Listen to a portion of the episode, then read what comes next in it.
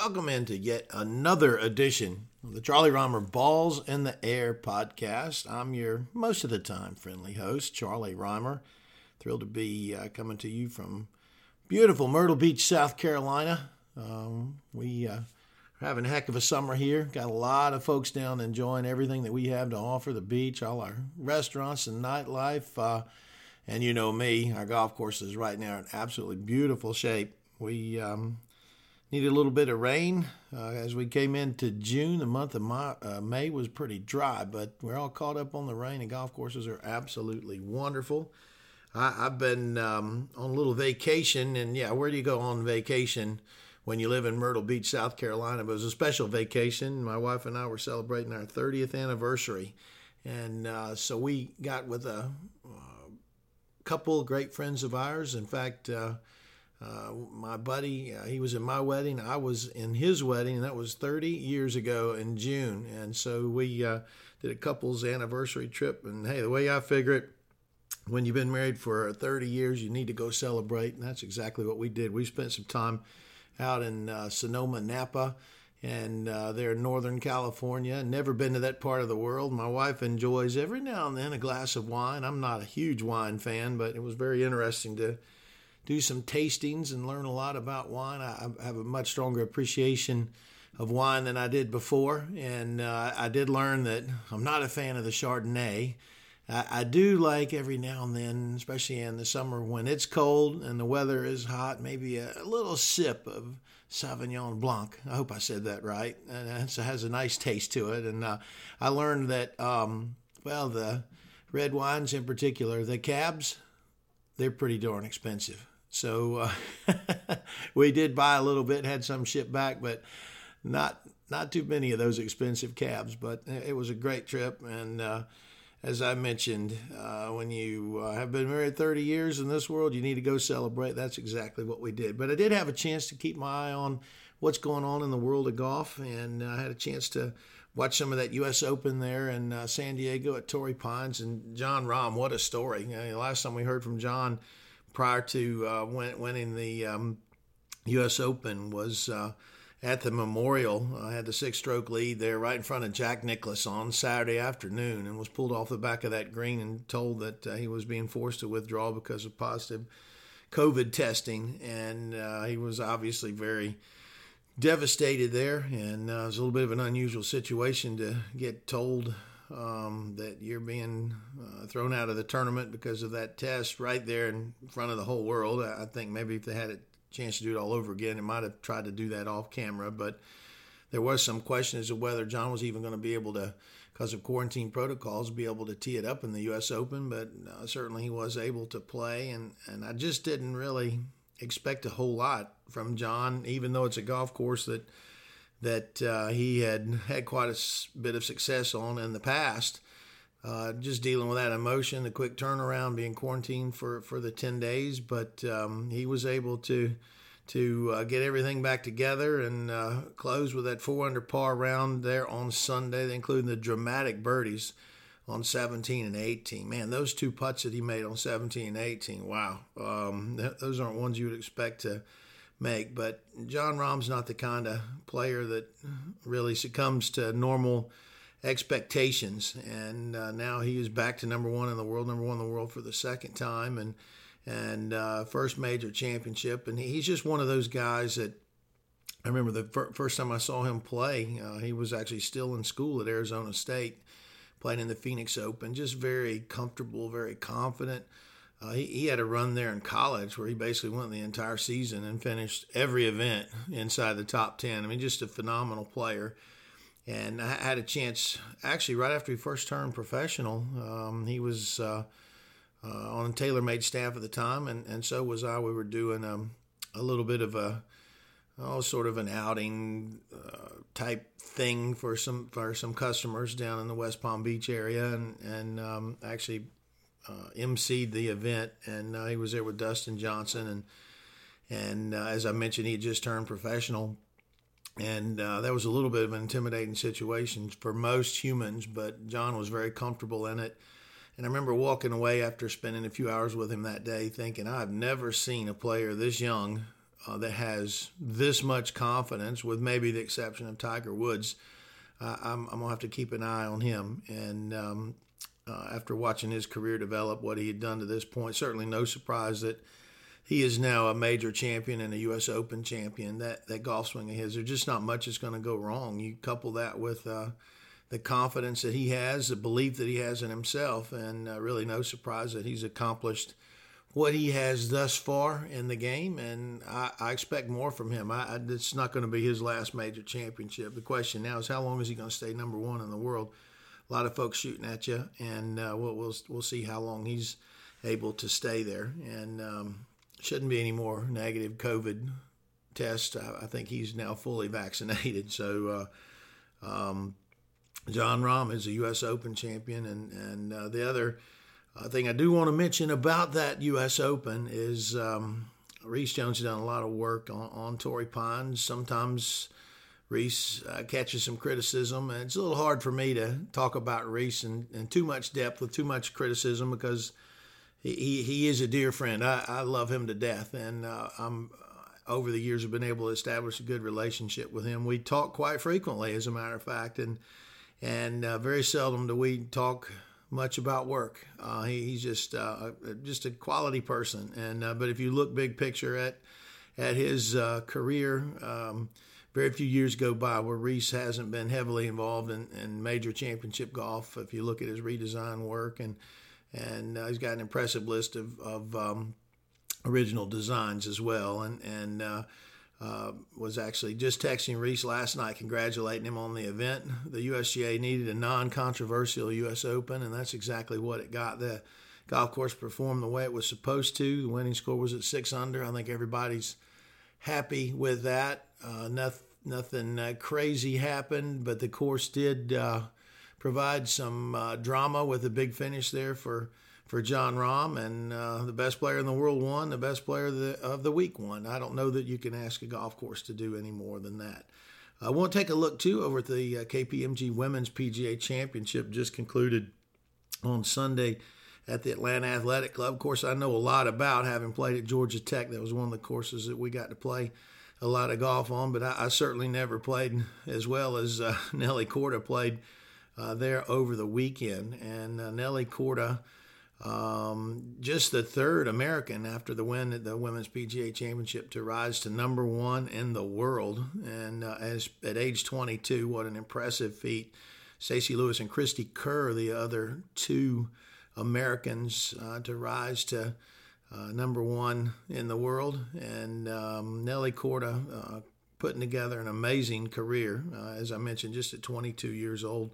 She's played uh, 92 events on the LPGA now, and, and this was her sixth win. Of course, her first major championship. Um, she's uh, uh, very athletic, has tremendous distance. If you dig into her stats, she's really good at both ends of the game, and, and I think that's really important. And and uh, both the women's and men's game, you, you just have to drive the ball well, and you have to drive it long, and you have to put it where you can find it. She's 10th in distance. If you look at her putting stats uh, she's sixth and twelfth in putting, and uh, that's a great formula for success. In fact, if you if you look a little bit de- uh, deeper into her stats, the number one stat that's the most important to me, uh, number one in uh, money, and, and that's that's a stat that uh, you know, we all dig into into.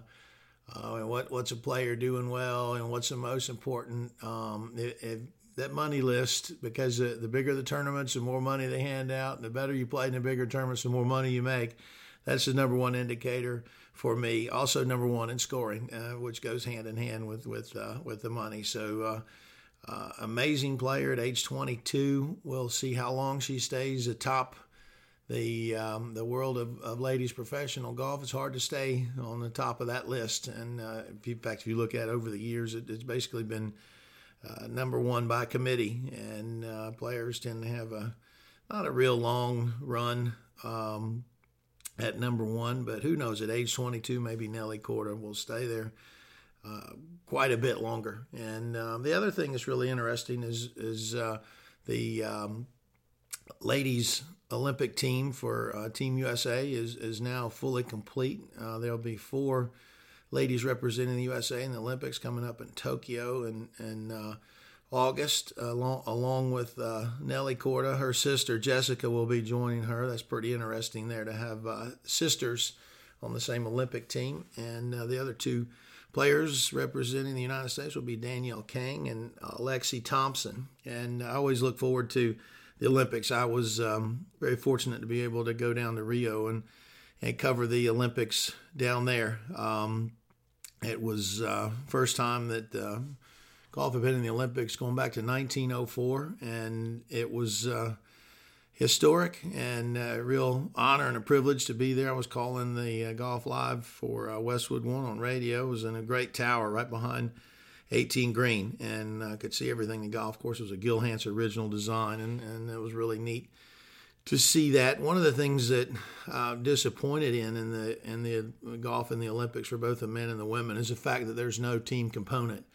Um, that I, I, really think you're playing for your country. There ought to be some type of team component, um, but there really isn't. It's just 72 hole stroke play golf tournament and uh, three prizes: uh, the gold, the silver, and the bronze. And um, that's uh, unfortunate that we don't have a more creative format for the Olympics, but at the same time, I, I, feel fortunate for our game that we do have a presence there. I'm, I'm hoping that if the Olympics continue to have golf, that maybe that format is tweaked a little bit so we end up with a team format. But either way, it'll be interesting. I look forward to, to watching the Olympics uh, next month. They're actually in August, and uh, both the men and the women, and um, see see how that develops and and. Uh, uh, very emotional, no doubt about that. Uh, the the Olympics, so whoever wins, uh, sitting there and holding one of those medals with your um, with your country's anthem playing is a rare opportunity for for uh, golfer, all athletes, but in particular for golfers. And uh, uh, we'll just see how that goes. But once again, Team USA for the women: Jessica Korda, Nelly Korda, Danielle Kang, and Lexi Thompson. a little bit on the golf that we saw finish. Uh, Sunday in in Hartford, the Travelers was always one of my favorite events uh, as a PGA pro to play. The crowds were always great, and it was really nice to see um, big crowds out for the for the golf tournament there. And and uh, it's almost like there was two golf tournaments. There was a 72 hole golf tournament, at, at that, and then the eight hole playoff. Uh, really unusual to see an eight hole playoff, and that playoff was uh, between uh, Kramer Hickok um, and and um, Harris English uh, excuse me, Kramer Hickok and, and Harris English. And I think at the beginning of the week, Kramer Hickok, who was outside the top 125 FedEx Cup points, you got to finish inside the top 125 to retain your card. He would have been happy to take a uh, second place finish. I think about four holes into the playoff. If you'd asked him that, he wouldn't have been so happy. But but ended up being a uh, certainly a positive week for him, even though he didn't get that first win on tour. And Harris English. Um, who, in my opinion, is one of the more talented players on the PGA Tour. If you sort of look in his background, he was born in Valdosta, Georgia, grew up there in Valdosta, attended the Baylor School in, in Chattanooga. Uh, Chattanooga is a place I spend a lot of time. I'm originally from that area. In fact, uh, Harris and I are both members at a, at a really neat club there in Chattanooga, the Honors Course, which uh, uh is, absolutely spectacular. See him out there from time to time practicing along with Keith Mitchell, who's another member there, and Keith Keith's actually had a pretty good summer as well. And uh, but Harris is uh, one of only three players, while an amateur, to win on what is now the the Korn Ferry Tour. He did that um, when he was playing some great golf for the University of Georgia. And uh, just, just a really talented player. Um, he's got four wins now. Um, this is his second win in 2021, 37 top tens in his career and he, he's just been a, a cash producing machine. How does he do it? You dig into his his stats a little bit. Very similar to to Nelly Korda, Uh, drives the ball really well. One of the one of the stats on the PGA Tour that I think is overlooked is total driving. That's a stat that combines both uh, distance and accuracy.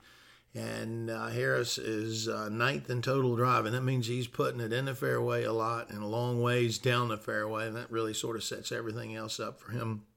And then on the other end, the um, putting stats 23rd in strokes gained putting.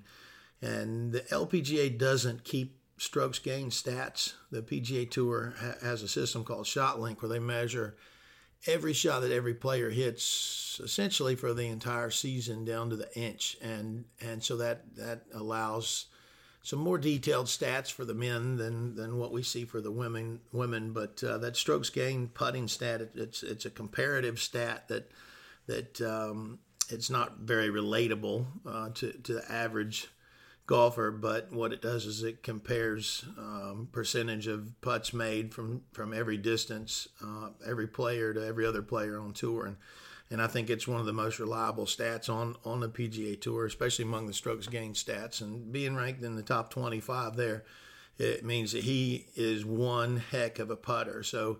Harris with the four wins now, the the two wins in 2021, back on track. He had a little bit of a of a of a downtime there, a little bit of a drought. Went seven years without winning until he won at the Tournament of Champions earlier this year uh, out in, in Hawaii. Uh, I think now he is back on track, and it's going to be interesting to see what the next four or five years look like for him. He's moved up to 19th in the world. I expect him to keep moving on up because uh, you, you, win twice on the PGA Tour in a season. You got some more golf left. A lot of things that can be accomplished. Another major with a Open coming up, the FedEx Cup playoffs. He's going to be a player that, that heads into the final part of this season with a ton of momentum. And finally, a little bit of um, chat about this week uh, the Rocket Mortgage uh, in, in Detroit, Detroit Golf Club. Um, what a golf course that is. It's a Donald Ross gym and uh, doesn't play as a particularly difficult golf course. Bryson won last year at 23 under par and, and the the story last year with Bryson was, remember coming out of pandemic, he he showed up, bulked up, uh, almost looked like a, a different person, swinging hard.